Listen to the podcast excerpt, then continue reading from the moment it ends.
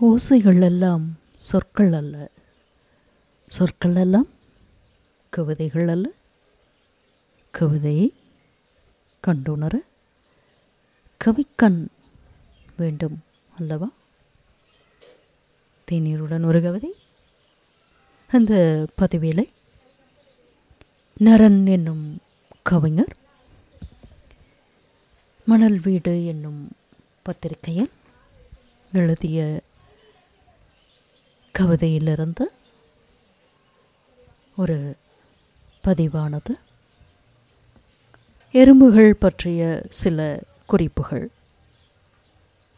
சற்று நேரத்திற்கு முன் வேலையோரத்தில் இறந்து கிடந்த வண்ணத்து பூச்சி மெல்ல ஊர்ந்து செல்கிறது தரையில்.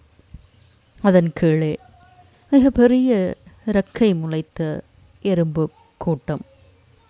சமையல் குறிப்பு புத்தகத்தில் ஜிலேபி செய்வது எப்படி? என்ற பக்கத்தில் இறந்து கிடக்கிறது இரண்டு எறும்புகள். எவ்வளவு கத்தியும் கேளாமல் அமர்ந்துவிட்டான்.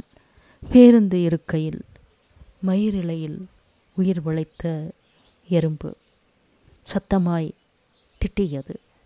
செவிட்டு புத்தகத்தை தலைகீழாக கவிழ்த்து உதறினேனா? அதிலிருந்து விழுந்து ஓடியது. எறும்பென்ற ஓர் எழுத்து. உங்கள்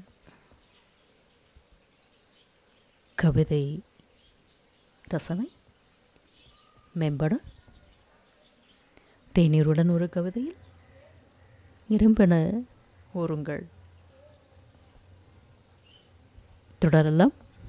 நன்றி.